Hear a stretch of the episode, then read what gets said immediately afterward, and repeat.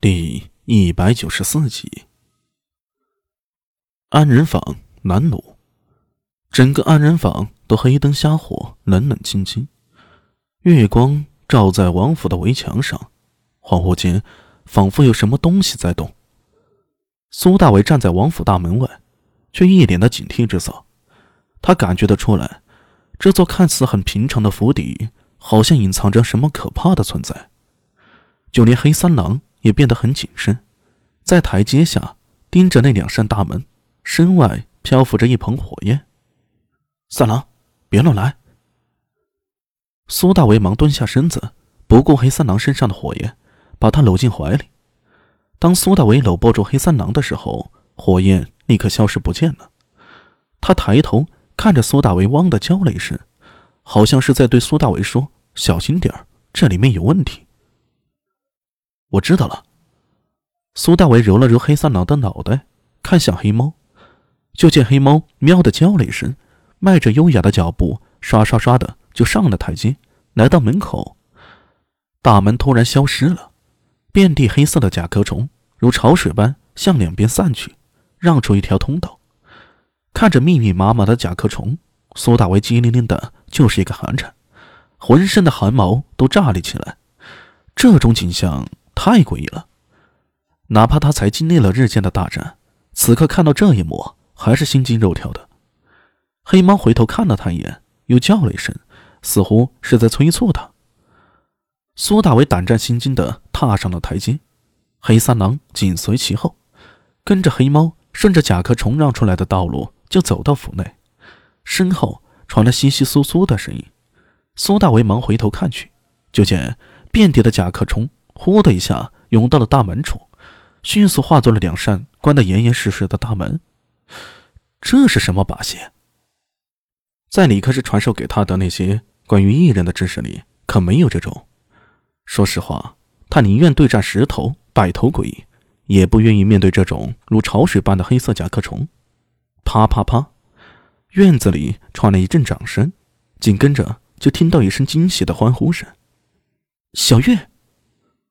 一个婀娜的身影跑了过来，一把抱住了黑猫，而黑猫也不挣扎，蜷缩在男人怀里，喵地叫了一声，软软弱弱，毫无日间的凶狠。法师！苏大为看清来人，也惊醒异常，抱着黑猫的人正是明空。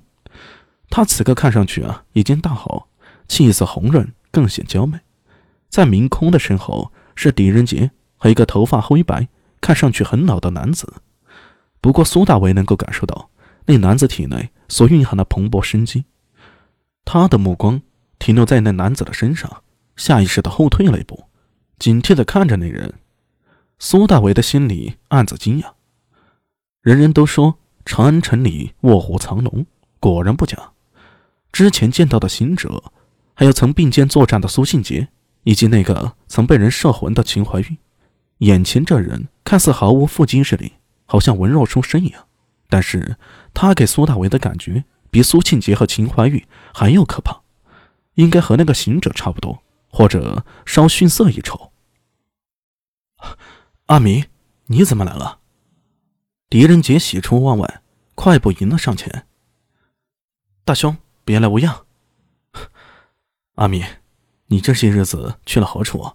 快急死我了！你还有脸说这个？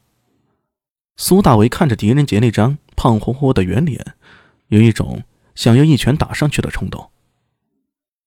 怀音，法师，客人来了，还是到屋里说话吧。容我备些酒水，想来今日这位兄弟也很辛苦，先吃杯酒，咱们可以坐下来慢慢聊。他不说还好，这一说啊，苏大为倒真的觉得饥肠辘辘啊。黑猫和黑三郎还好，战斗的时候，他们可以直接撕咬吞噬诡异的血肉。